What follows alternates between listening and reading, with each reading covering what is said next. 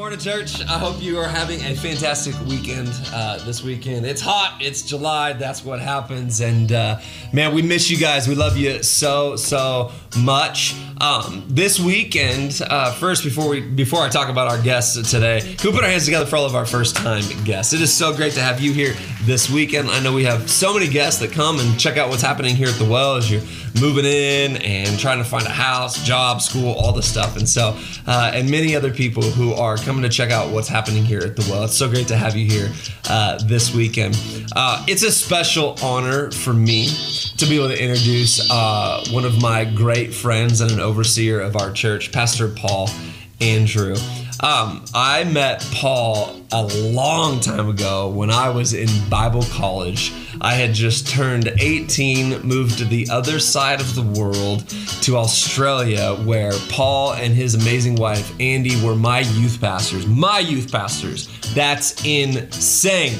And uh, while I like to think that I've grown up, many people would tell me that I haven't. But all the same, uh, Pastor Paul is a dear, dear friend of mine, an overseer of our church. Uh, so many accomplishments. They they built, they planted and built an amazing church in uh, New York City with multiple campuses. They've subsequently turned that church over to some amazing senior pastors who are also great friends of mine, and have begun uh, a significant work. Paul has begun a significant work encouraging pastors all across the world with his Barnabas network. And he'll definitely talk to you more about that. Him and Andy are an amazing couple that Eric and I dearly love. And so I'm really excited to have Pastor Paul with us today. I know he's going to bring a word that speaks directly to the heart of our church. So I pray that you'd lean in today. I pray that you'd prep your heart, get your ears open for everything that Paul is going to bring today. And if you do me a massive favor, come on, can we stand to our feet? Can we give honor where honor is due this morning? Can you put your hands together and give a massive welcome to my great friend, Pastor Paul Andrew? How are you, church? Well, all right, you may be seated. Uh, kind of feel like Pastor Jason threw me under the bus there. I'm like, if I was his youth pastor, that just means I'm old. That's what, that's what that means, everybody. uh, yeah, that's what that means. So, how you doing this morning? You know what we need to do? We need to give it up for our worship team. Wow. I couldn't be more grateful for this incredible team, for the anointing in the room this morning. You can tell by what's left of my messed up accent from where I met Pastor Jason back in the day, growing up in Australia, via 12 years in New York City. Now I live in Charleston, South Carolina, where, true confession, Zeke can, can concur, I said y'all accidentally in a sentence the other day, you guys. It's like, my accent is completely like disoriented at this point. I don't know who I am, what I am anymore. I was watching Chris up here, worship leading, and I grew up in Australia, and a skinny little white guy trying to play rugby against Tongans, Fijians, uh, um, Maori boys. I mean, all of them. It was like, if you want to know what it's like to tackle one of those guys in rugby, just when you get home today, give yourself a little run up in the in the kitchen and tackle the fridge. And you're gonna know exactly, exactly why I did not get anywhere in rugby. Could also be a lack of coordination. There was other factors. That's my story, and I'm sticking with it. I'm glad you're here this morning. We've been having a blast at the well. This is an awesome church. So, if it's your first time, we are celebrating that you're here with us today. My name's Paul. I actually have the opportunity just to introduce and honor my son, Zeke, who's with us today. Fact, I think we got a little family photo we could stick up on the screen here. This is uh, only weeks ago when he had hair. Um, he's leaning, but he's taller than me. Uh, so Zeke just graduated high school, and uh, it's a big deal. So we've been on a big faith adventure as a, as a family. He was a four-year-old little toddler with an Aussie accent when we moved to New York City to plant a church. In fact, we had a four-year-old. His brother Jesse was three. His uh, sister Finley was one at the time, and those three kids set out on the adventure of a lifetime along for the ride with us.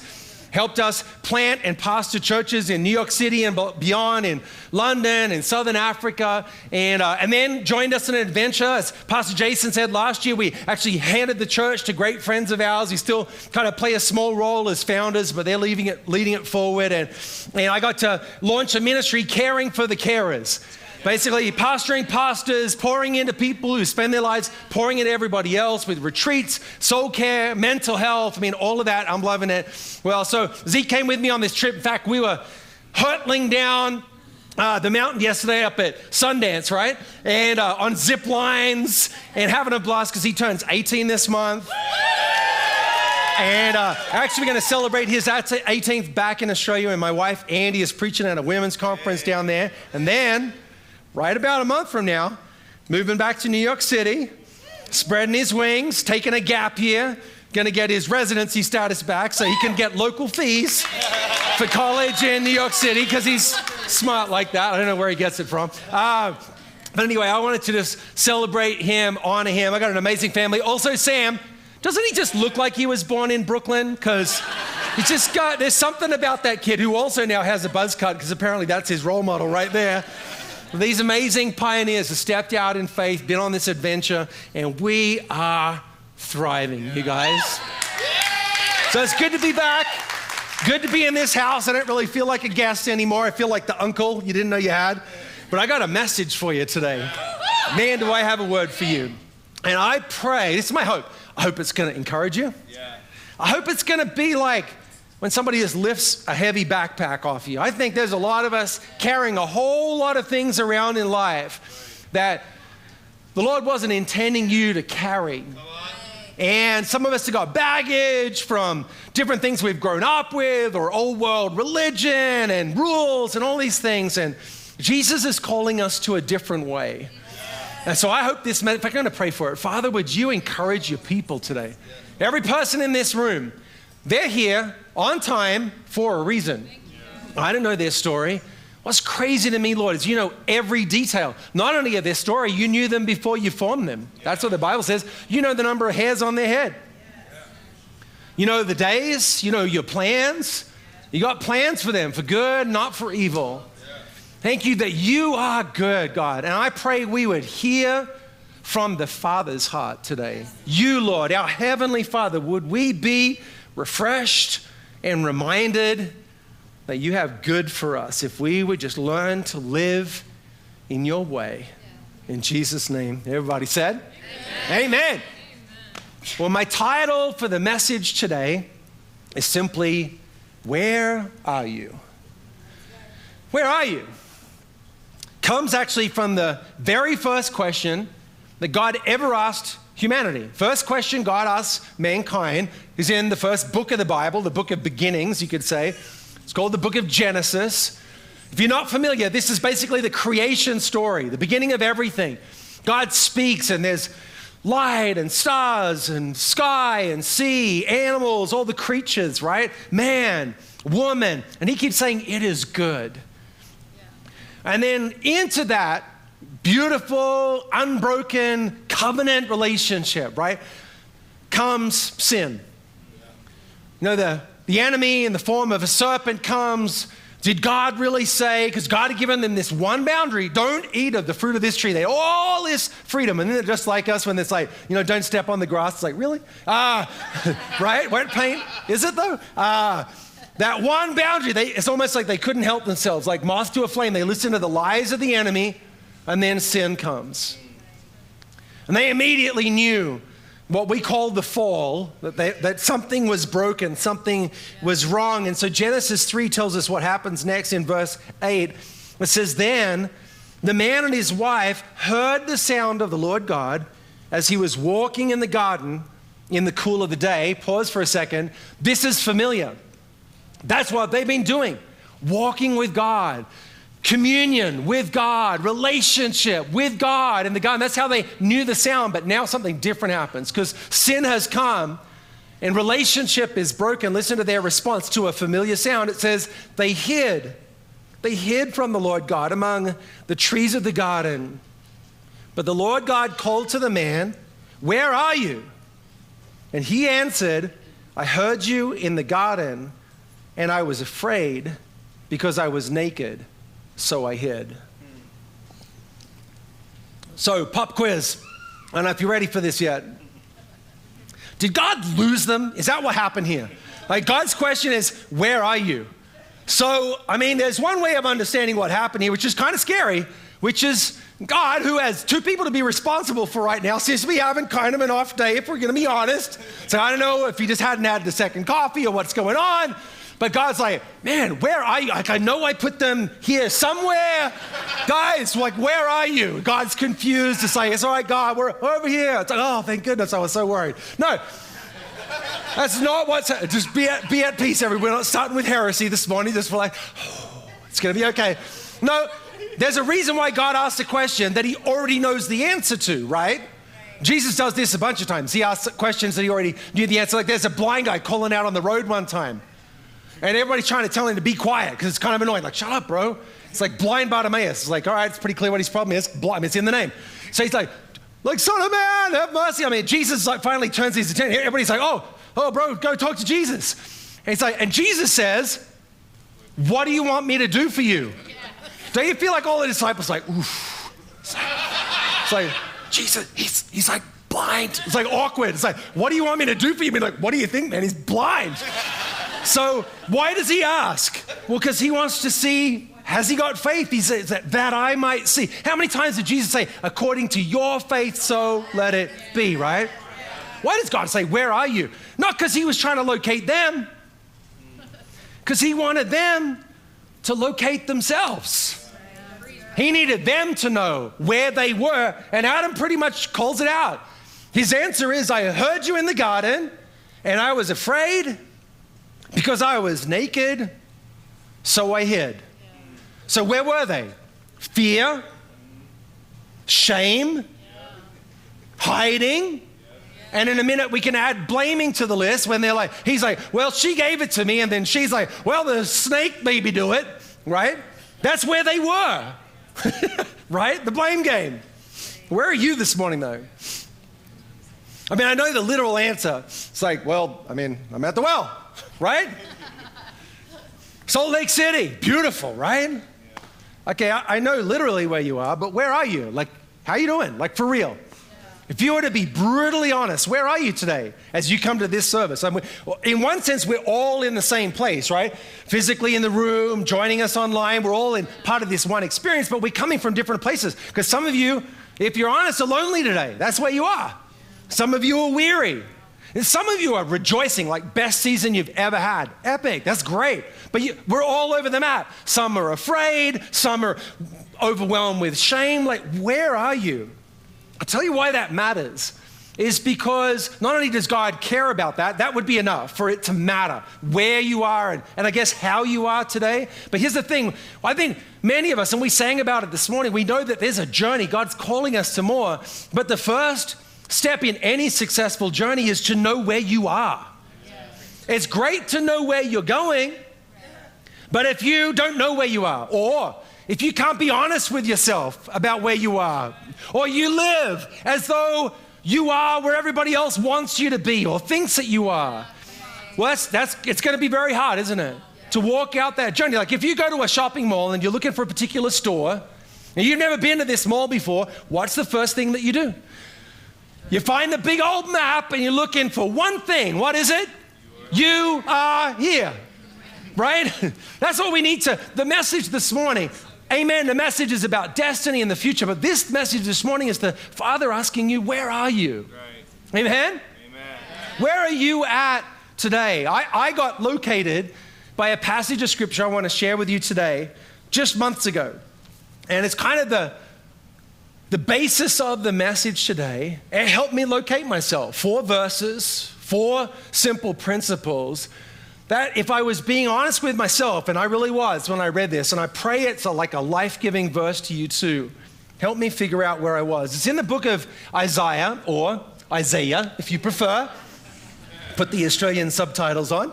Um, this book is kind of fascinating. Isaiah is one of the prophets, and there were a bunch of them in this time in history that were prophesying, basically warning God's people. God was calling them back to covenant, calling them back to holiness, to repent, turn from their way, back to his way. These are the very people God had delivered from Egypt, brought through the Red Sea, you know, brought them into the promised lands and fought giants on their behalf, right? And then they abandoned him. The kingdom is split between the northern, which became known as Israel, and Judah in the south. And the enemies are at the gate on every side. Things are bad. Idols are set up in the temple where only the one true God should be worshiped. And chapter after chapter of Isaiah is the Lord rebuking through the prophet all these other nations around that had harassed and persecuted, killed, and maligned God's people. But in chapter 30, Lord turns to his own people with a loving rebuke. And this really challenged me. It set me free. In Isaiah 30, verse 15, this is what it says it says, This is what the sovereign Lord, the Holy One of Israel, says Only in returning to me and resting in me will you be saved. In quietness and confidence is your strength, but you would have none of it. You said, No, we will get our help from Egypt, and they will give us swift horses for riding into battle. But the only swiftness you're going to see is the swiftness of your enemies chasing you. One of them will chase a thousand of you, five of them will make all of you flee. You'll be left like a lonely flagpole on a hill, a tattered banner on a distant mountaintop. So the Lord must wait for you to come to him so he can show you his love and compassion. For the Lord is a faithful God. Blessed are those who wait for his help. Where are you today? I want to walk back through these verses for a few minutes and ponder, reflect some things because the ways of God, the ways that we see modeled in the ways of Jesus, are different, oftentimes just flat opposite from the way of this world. And the first part comes from verse 15. If you're taking notes this afternoon, comes from verse 15. It's number one, is returning and resting. Returning and resting. He said in verse 15, he says, Only in returning to me and resting in me will you be saved. Now, there was a literal interpretation of what's happening here in a historical con- context. At this moment in time, the Babylonian Empire is growing in power and strength, and it's literally crushing other empires and, and uh, neighboring nations in its wake. Fortresses are falling. There's wars and rumors of war, and the Israelites are rightly afraid. Because really, they've abandoned God. They've been faithless. They, you know, and they've ignored, if, and oftentimes even killed the prophets who dared call them back to holiness, to repent, and to turn back to God. And so they, in many ways, walked out from the protection of the Father. And so they're in this terrible time. And so they're hoping for salvation, like a literal salvation from a literal enemy. But God's battle strategy for them is kind of weird.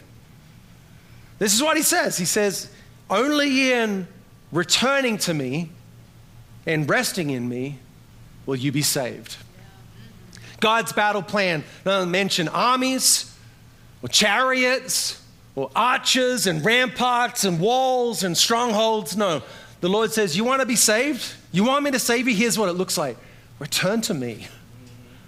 Come back to me. And then rest, not just any kind of rest. You're not talking about laziness or complacency or assumption. No, rest where?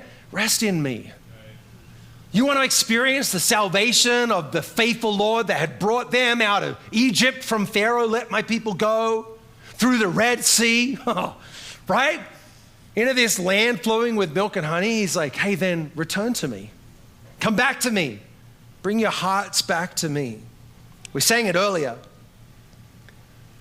Jehovah Nissi fights your battles, right? Nissi means banner. Like literally, the Lord is the banner over you. You know, in, the, in these days, a king's banner would be over his troops as they went out to war. What's crazy about this is not only is his banner over us, but he himself is fighting our battles. But his people had forgotten that, that he was their healer, that he was Jehovah Jireh, the Lord who provides, that he was Jehovah Shalom, the Lord our peace. Our salvation works the same way. This isn't just a historical lesson today. The principle is the same for us today. How do we apply this? How do we today, in our own way, return to Him? And I'm not just talking about the day of your salvation. Amen to that. But let's be real. The journey of following Jesus means we need to return to Him again and again. When we get into pride, or when we stumble and fall, or when we get into discouragement, or life throws us a curveball and we find ourselves off track and lost and disoriented, what do we do? We return to Him again. Psalm 23, King David said, The Lord is my shepherd, I shall not want. If God is our shepherd, another translation says, I, I lack nothing. What, what does it mean for him to be our shepherd? It sounds, sounds just pretty, right? But what it means is he's, he's leading, he's in charge.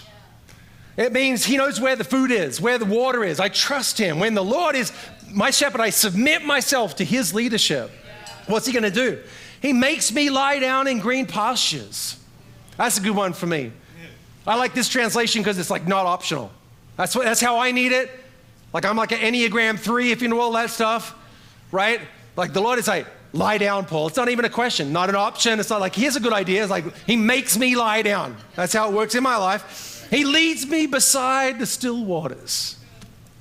He restores my soul. You know, that's a little abstract to think in a way. Like, what does it mean to have my soul restored? There's another translation, because, you know, these verses weren't originally written in English. And sometimes when they're trying to bring the original language into English, we, we lose something. Otherwise, the Bible would be too long, right? And there's an, another translation of this, He restores my soul, is He renews my strength. That's a lot of what I get to do now. I mean, it's like the greatest job ever. Just help pastors and leaders and people who spend their lives pouring out, help them restore their soul and renew their strength. Amen. That's what happens when the Lord is your shepherd. He leads me in paths of righteousness for his name's sake. Here's the deal you were born unconditionally loved by God. But along the way, even when we're following Jesus, it's so easy for the thinking of this world to get in there and convince us that somehow we're going to earn this love, which we could never earn, pay for our salvation, which we never could, which is why Jesus came. Amen. Like, amen to diligence, amen to gratefulness, but we cannot save ourselves, but we try. Many of us. If I just work a little harder, and sometimes it's not even about salvation, sometimes it's our own ambition, our flesh, our pride. If I just get to here, if I got that job, if I made that promotion, if I had that thing, then I would feel complete. If I studied a little harder. But you know, there's something that keeps you and I on that hamster wheel, not returning and not resting. And I want to give you a little bit of pastoral advice, New York style. Is that all right? Yeah. Here's my New York style pastoral advice if this is a struggle for you. And listen, this whole message, zero shade being thrown. This is me living this out. This is my struggle on display here. This is my pastoral advice for you. Stop lying to yourself. Underneath all of that behavior that keeps us striving and struggling and running and gunning and all the things that we do in our own strength is a belief, a lie we tell ourselves. I'll tell you one of mine just so that we're all on full display here this morning. Here's one of the lies that I told myself. I discovered it in a conversation with my mom. Now, she passed away some years ago, um, but this was back when we were still living in Australia. And Zeke was born, maybe Jesse as well, and we're trying to figure out a time to get together for dinner. Now, my mom is like a total sweetheart. Like, I literally cannot remember, truly, a time in my life where she said a mean thing about anybody. So, which is why she was able to sneak up on me like a ninja and cut me to the heart in the conversation that I'm about to unfold for you. So we're talking about something innocuous, like let's get a, a night for dinner on the calendar. Well, we're looking for a date. I got this going. I got this happening. Oh, I got to be. Oh, this is important. I've got all of these things happening, and I could see my mom's frustration that we couldn't even find time to get together for dinner. And and so I say, which I think is like a perfectly logical explanation. I said to her, "Hey, mom, it's just a busy season right now. And then she, with a big smile, said right back to me, Oh, Paul, you always say that. And she cut me to the heart because that was the lie I told myself. It's just a busy season right now. Because That's so much more, that feels like I can survive that. It feels like I haven't really got a problem, but I did have a problem. I was a workaholic. And I, and I had an unhealthy attachment to ministry and results and needed affirmation of people, which meant that ministry was my mistress. I mean, it's bad, right? I'm in this place where all my worth is caught up in what I'm doing. So I'm on that hamster wheel, running harder and harder and harder. But I had to tell myself something to stay sane, and it's just, it's just a busy season right now. That was my lie. I wonder what your lie might be that would keep you unable, or so it seems, unwilling maybe, to return into rest. Because it could be about where your value comes from, for instance. Could be about the favor of God and needing to earn it. Uh, could be a lie about who or what provides for your family. I mean, we sang Jehovah Jireh, right?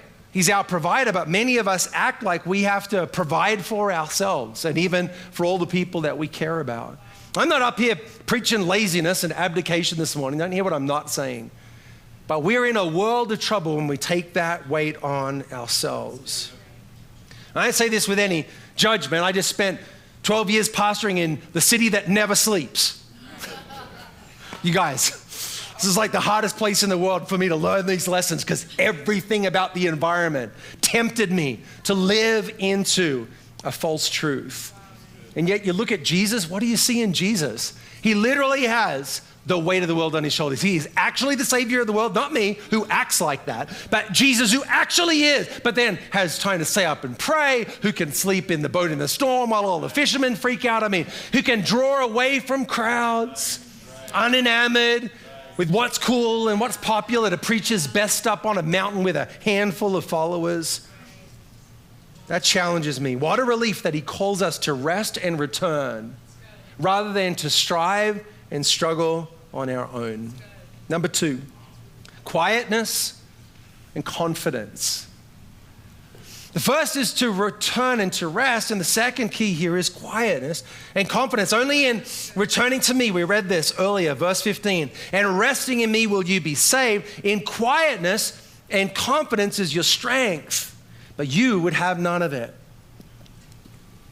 He says that their strength, their secret sauce, is going to be quietness and confidence.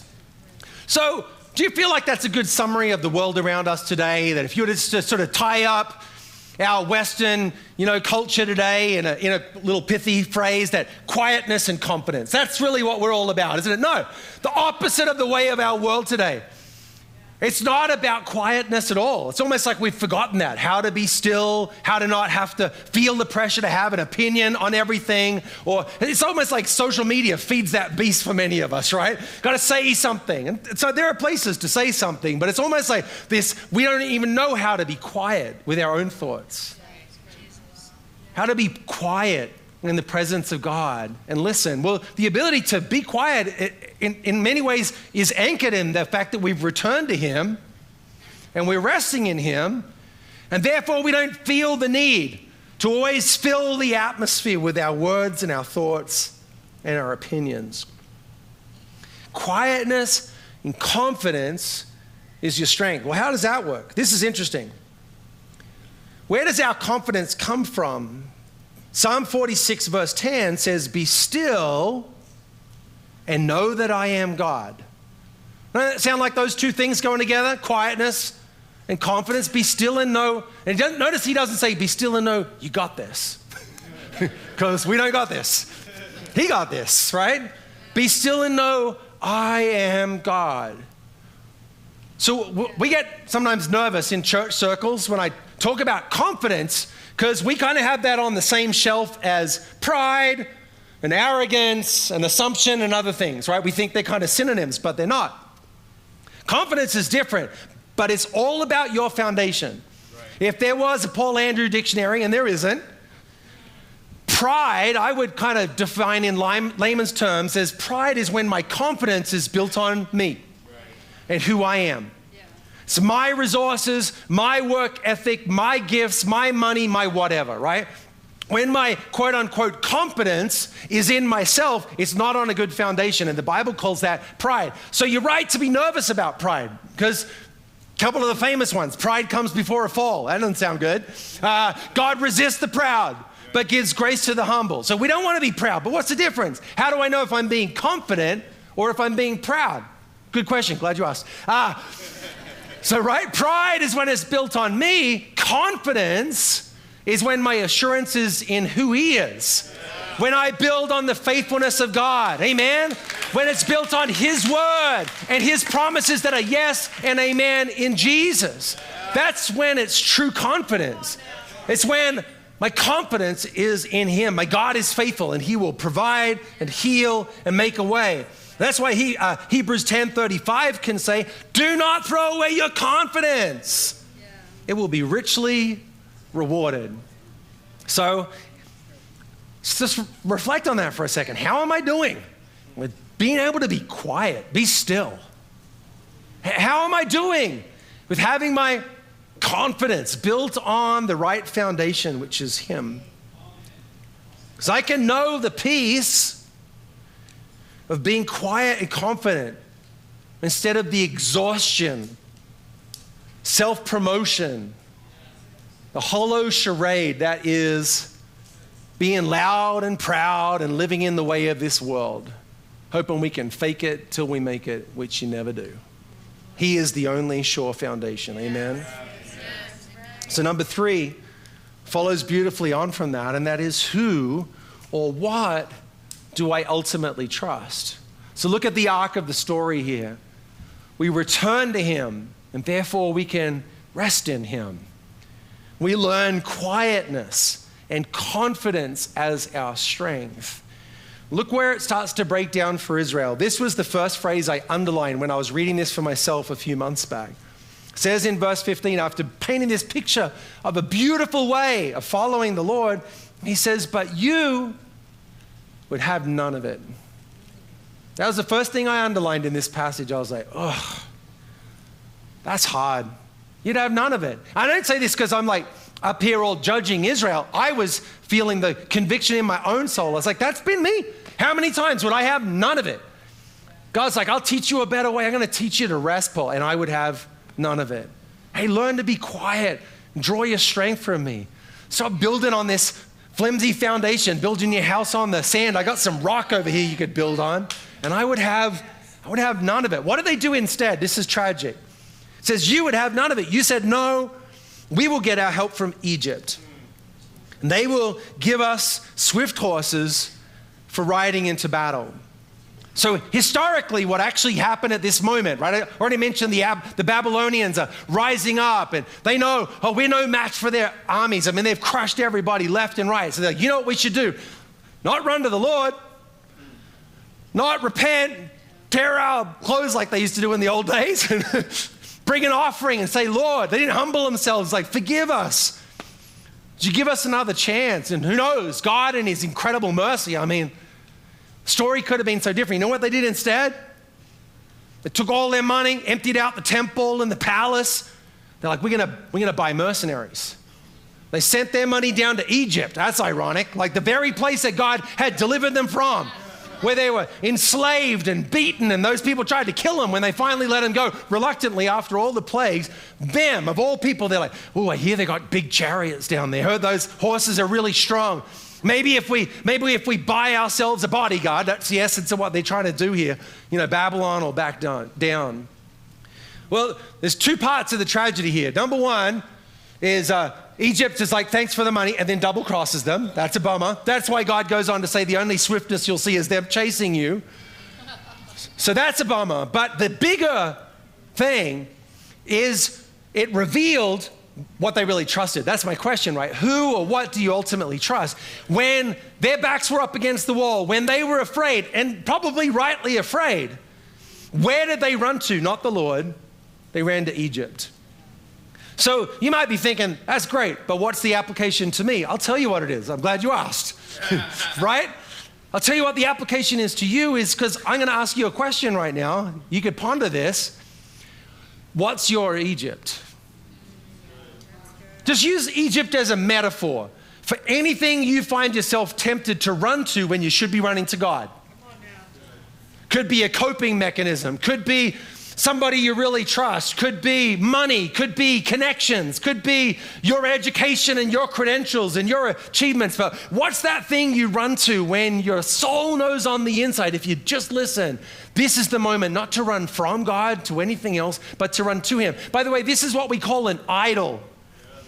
A lot of us today, thousands of years later, if I get up here and talk about having idols in your life, Many of us are thinking, well, I don't have any little stone carvings in my house. Check, I'm all good. That's awesome. Well, I hate to tell you, but time out on that. Um, idols, I heard somebody define an idol as this. They said, an idol is anything I have to check with before saying yes to God. All right, now I got several things on the list, right? Because if I'm not careful, I might check my calendar could be the idol, or my spouse could be an idol, or my money could be an idol, right? What is it that I trust in? ultimately, I'm not saying it's bad to have these things, but my trust needs to be in God. That's why Proverbs 3, verse 5 and 6 says, Trust in the Lord with what? All your heart. and lean not on your own understanding. Man, it's so easy to lean back on that stuff, isn't it? My own understanding, my ways, my what I think is right. No, lean on Him. In all your ways, submit to Him, the Bible says, and He will make your paths straight. Trust the Lord. Can I give you one more? Yeah, come on, it's good. Come on, as the team come join me. Fourth and final point this morning is who is waiting on whom? Who is waiting on whom? We're going to go to verse 18 in a second, but I first got to confess that the first time I preached this message a few months back at a buddy's church, the person who was making the slides for the screen was like, hey, I had to fix something. I was like, what? He said, My wife's an English teacher. I had who is waiting on who? So, for all the grammar people out there today, feel so fancy. Uh, who is waiting on whom, everybody? Just learned something in church, didn't I? Uh, this is what verse 18 says.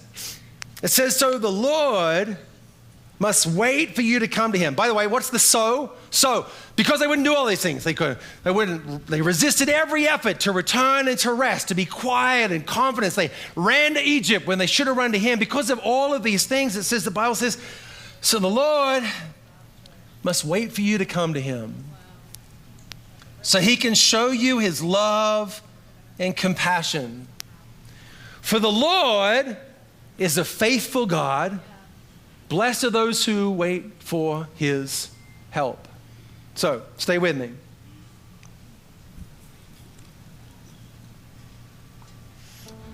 Why was God waiting?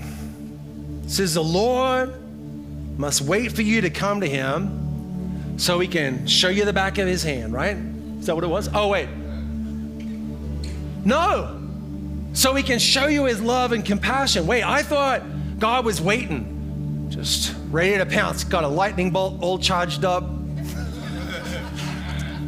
I know they're going to mess up. But I'm going to fry their butt.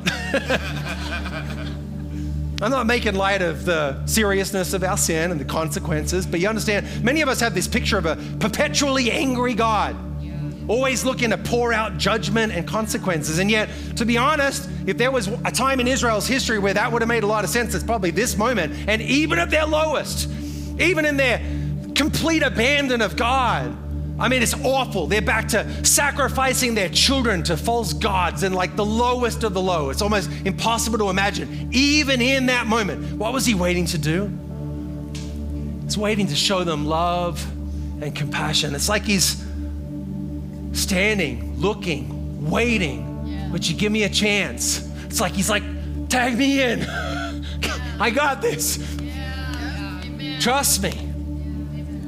Ah, we got this, God. Okay. I'll be here. Are we ready yet? Okay, still waiting, still waiting. There's two ways of waiting in this passage. This is what's interesting to me. Who's waiting on whom? What they had, by their actions, caused to be was that God was forced to wait on them. But there is an alternative. This makes me hopeful. Says, The Lord must wait for you to come to him so he can show you his love and compassion. For the Lord is a faithful God. Listen, blessed are those who wait for his help. We've got an alternative, and that is that we can choose to wait on God, to wait on him. To seek Him. Don't imagine, a lot of times when I say this, I always think we have a very passive view of waiting on God. Like we're, you know, just gonna crank the arm back at the La-Z-Boy and make a hot chocolate, God's gonna get it done. It's like, well, what if we had a picture that was something more like an Olympic runner in the starter blocks, poised, every muscle ready, listening for that sound. The gun goes off and they're running. What if that was our idea of waiting on God? Prepared, faith filled, nevertheless, at your word, I will let down the net. I believe God's got more for you if we would only wait on Him. Because here's the thing He wants to show you love and compassion, but He's also a good Father. And here's the tension. This is what's hard. Here's the tension. Look, I'm a dad. I got four awesome kids, one of them here today. Super proud of him. But you know, even I'm not a perfect dad, I'm a good dad. But even in my human frailty, I know there are times when I want to bless my kids, I want to do something nice for them, but there are reasons why I shouldn't. Every parent knows what I'm talking about right now. If I, you know, they want this gift and I really want to give it to them, they want this opportunity, they want to do this thing. Here's the challenge though. If what I'm seeing as a dad is greed, envy, they won't share, acting entitled, no thankfulness, isn't that hard as a parent? Because everything in your heart just wants to bless them, but you also don't want to water those bad seeds. You don't want to see more of that. It's like, man, I want to, but I love you so much that I'm not going to bless you right now because I want you to experience the fullness of God in your life. Okay, so that's me trying to explain through a human perspective. How much more Him? Who actually truly knows the depths of our heart and, by the way, loves us anyway. Here's my point. I wonder how many times God has wanted to bless me, but I made Him wait. It's like, I love you, Paul. And that's not even the wrong prayer that you're praying. But that attitude, that behavior, that stuff going on, all that insecurity right now, it's like, hey, I love you enough that I'm going to wait on that just a minute and hope that you would in turn come wait on me. Amen? The beautiful thing about following Jesus, this is a, just a thought for you this morning. It's, it's opposite than what a lot of people think. You might think, well, boy, I came into this church and I'm not like really a churchy kind of person. If they knew how I live or how I usually talk or blah, blah, blah, blah, you know, you kind of feel like, ah, oh, I'm a fish out of water here, right? I've heard people say to me, oh, I would never go to church because the roof would cave in. I'm not sure where that idea comes from, but it's like, uh, this whole thing of like, you know, I'm not holy enough for that whole Christianity thing. That's like the cleverest lie the enemy ever told. Because the problem with that is it paints this picture like God will only receive you if you get your act together. Which sounds like it could make sense, right? I got to clean. Well, if I'm going to come before the king, I better shave and shower and get myself. But, but that's not how it works with Jesus. We come in our mess. Like, where am I? Hurting, broken, yeah. messed up, addicted, whatever, coping. Yeah. That's where I am.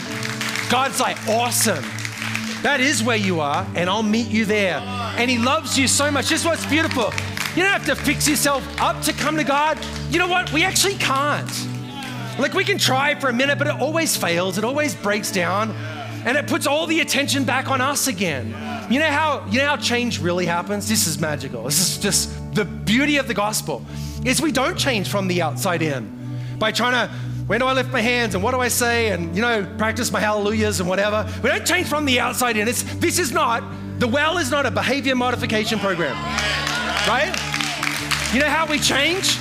We change from the inside out. It's like a mystery. We invite Jesus in, and he comes in, and it's awkward because it's like it's like having somebody over that you weren't expecting, and the house is really bad. That's how I feel with Jesus first coming into my life. I was like, this is so embarrassing. Like, are you sure? Like, you got the right guy? Like, I'm a disaster. Like, you really don't want me. Are they're better off. You're scraping the barrel, Jesus. That's what I'm thinking. And he comes in anyway. He's like, oh, I got this. How about we work on this over here? And little by little, he just like cleans me from the inside out. All the attention's not out here, it's in here, and He works in me, and He shapes me, and He changes me. That's why Isaiah 40 31 says, Those who wait on the Lord, wait on the Lord, shall renew their strength. They shall mount up with wings like eagles, run and not be weary. They will walk and not faint. You know that same first verse, those who wait on the Lord? Another translation says, those who trust in the Lord. Another translation says, those whose hope is the Lord. It's all connected, right? What we trust, where our hope is, who we wait on. God has a better way for us. You know He loves you. You need to be reminded of that. And He loves you just like you are. This is what's crazy about it. He loves you just the way you are, and He loves you too much if you let Him to leave you there. He wants to draw you. That's what He's doing this morning. He's drawing hearts right now, even now. Your cross, my freedom, your stripes my healing. Oh, praise King Jesus. Glory to God forever. Listen to this. Your blood, still speaking. You know, there's a passage in the scripture that says that his blood speaks a better word. In other words, it's a, better covenant he paid for. All the Old Testament is them sacrificing, them trying to keep all the laws, them remembering all the different things, and then in comes Jesus and see, like, see, it doesn't work, does it? Not without me. And then his blood speaks a better word. Your love, come on, still reaching. Oh, praise King Jesus. Glory to God forever. His love's reaching out to people in this room right here and right now. Still remember the day I sat in a service like this many, many moons ago. Preacher up there was spitting fire and I'd been around, like I grew up in like Christian, like private Christian schools, but I had enough Christianity to totally put me off, if you know what I'm saying. It was like an inoculation, like a vaccine against Christianity. It's kind of how I had experienced it, right? Just enough of a dose to be like, I'm good. Uh, and then it's like I had this encounter, like you can feel the presence of God in here now. And this guy is like, man, if you know you need Jesus, if you want a savior, if you need forgiveness, would you just raise your hand? And I'm telling you, it was like it was involuntary for me. It was like, it was the wildest thing. I was like, oh, what, what are you doing? Oh, you know what I mean? It's almost like my, like my spirit knew, and it's like, you know, like on command. My, there was something about it in that moment. And, and look, I haven't lived this thing perfectly, far from it. This message is in part my processing and confession of a work in progress, right? To give hopefully you some hope that we're all fragile but working at this. But I will tell you this I never looked back. There's no, no shame. Again, there's no condemnation. For some of you in this room are like, man, I did and I struggled and I went back. But something about me from that moment, I was marked. Marked. I want to pray for us in here and I want to pray two things. Actually, can I have every head bowed, every eye closed?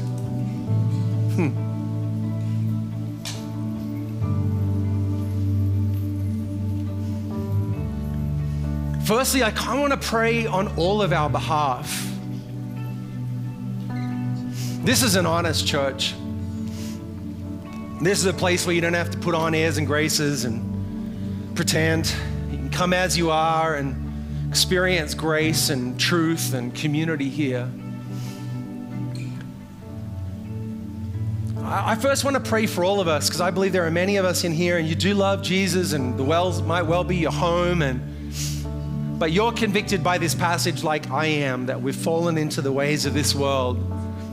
And what I want for you today, what I believe the Father wants, is not shame, not guilt, not to leave out of here today with your shoulders down, like, ugh, feel terrible about myself, I failed again. No, if anything, I want the opposite. I want to lift that weight off. Lord Jesus, I pray on behalf of everyone in this room. I pray even for myself. I just admit my failure my struggles, my shortcomings, all the ways in which, even as I preach this message, I'm still convicted now to return to you and rest in you. to be quiet and build my confidence on you, to trust in you and not in my idols, not in Egypt. To make a decision, I will wait on the Lord. Instead of making him wait on me, Lord, I repent. I pray others in this place today would repent of every way that we've lived short of your glory, and would you give us strength again to live in the beautiful, liberating, freedom bringing way of Jesus. In Jesus' name. Just keep your eyes closed if you would. A moment longer. Can we sing that bridge?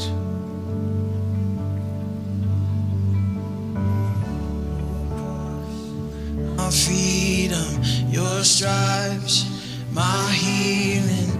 All praise, King Jesus. Glory to God in heaven. Your blood still speaking. Your love still reaching. All praise, King Jesus.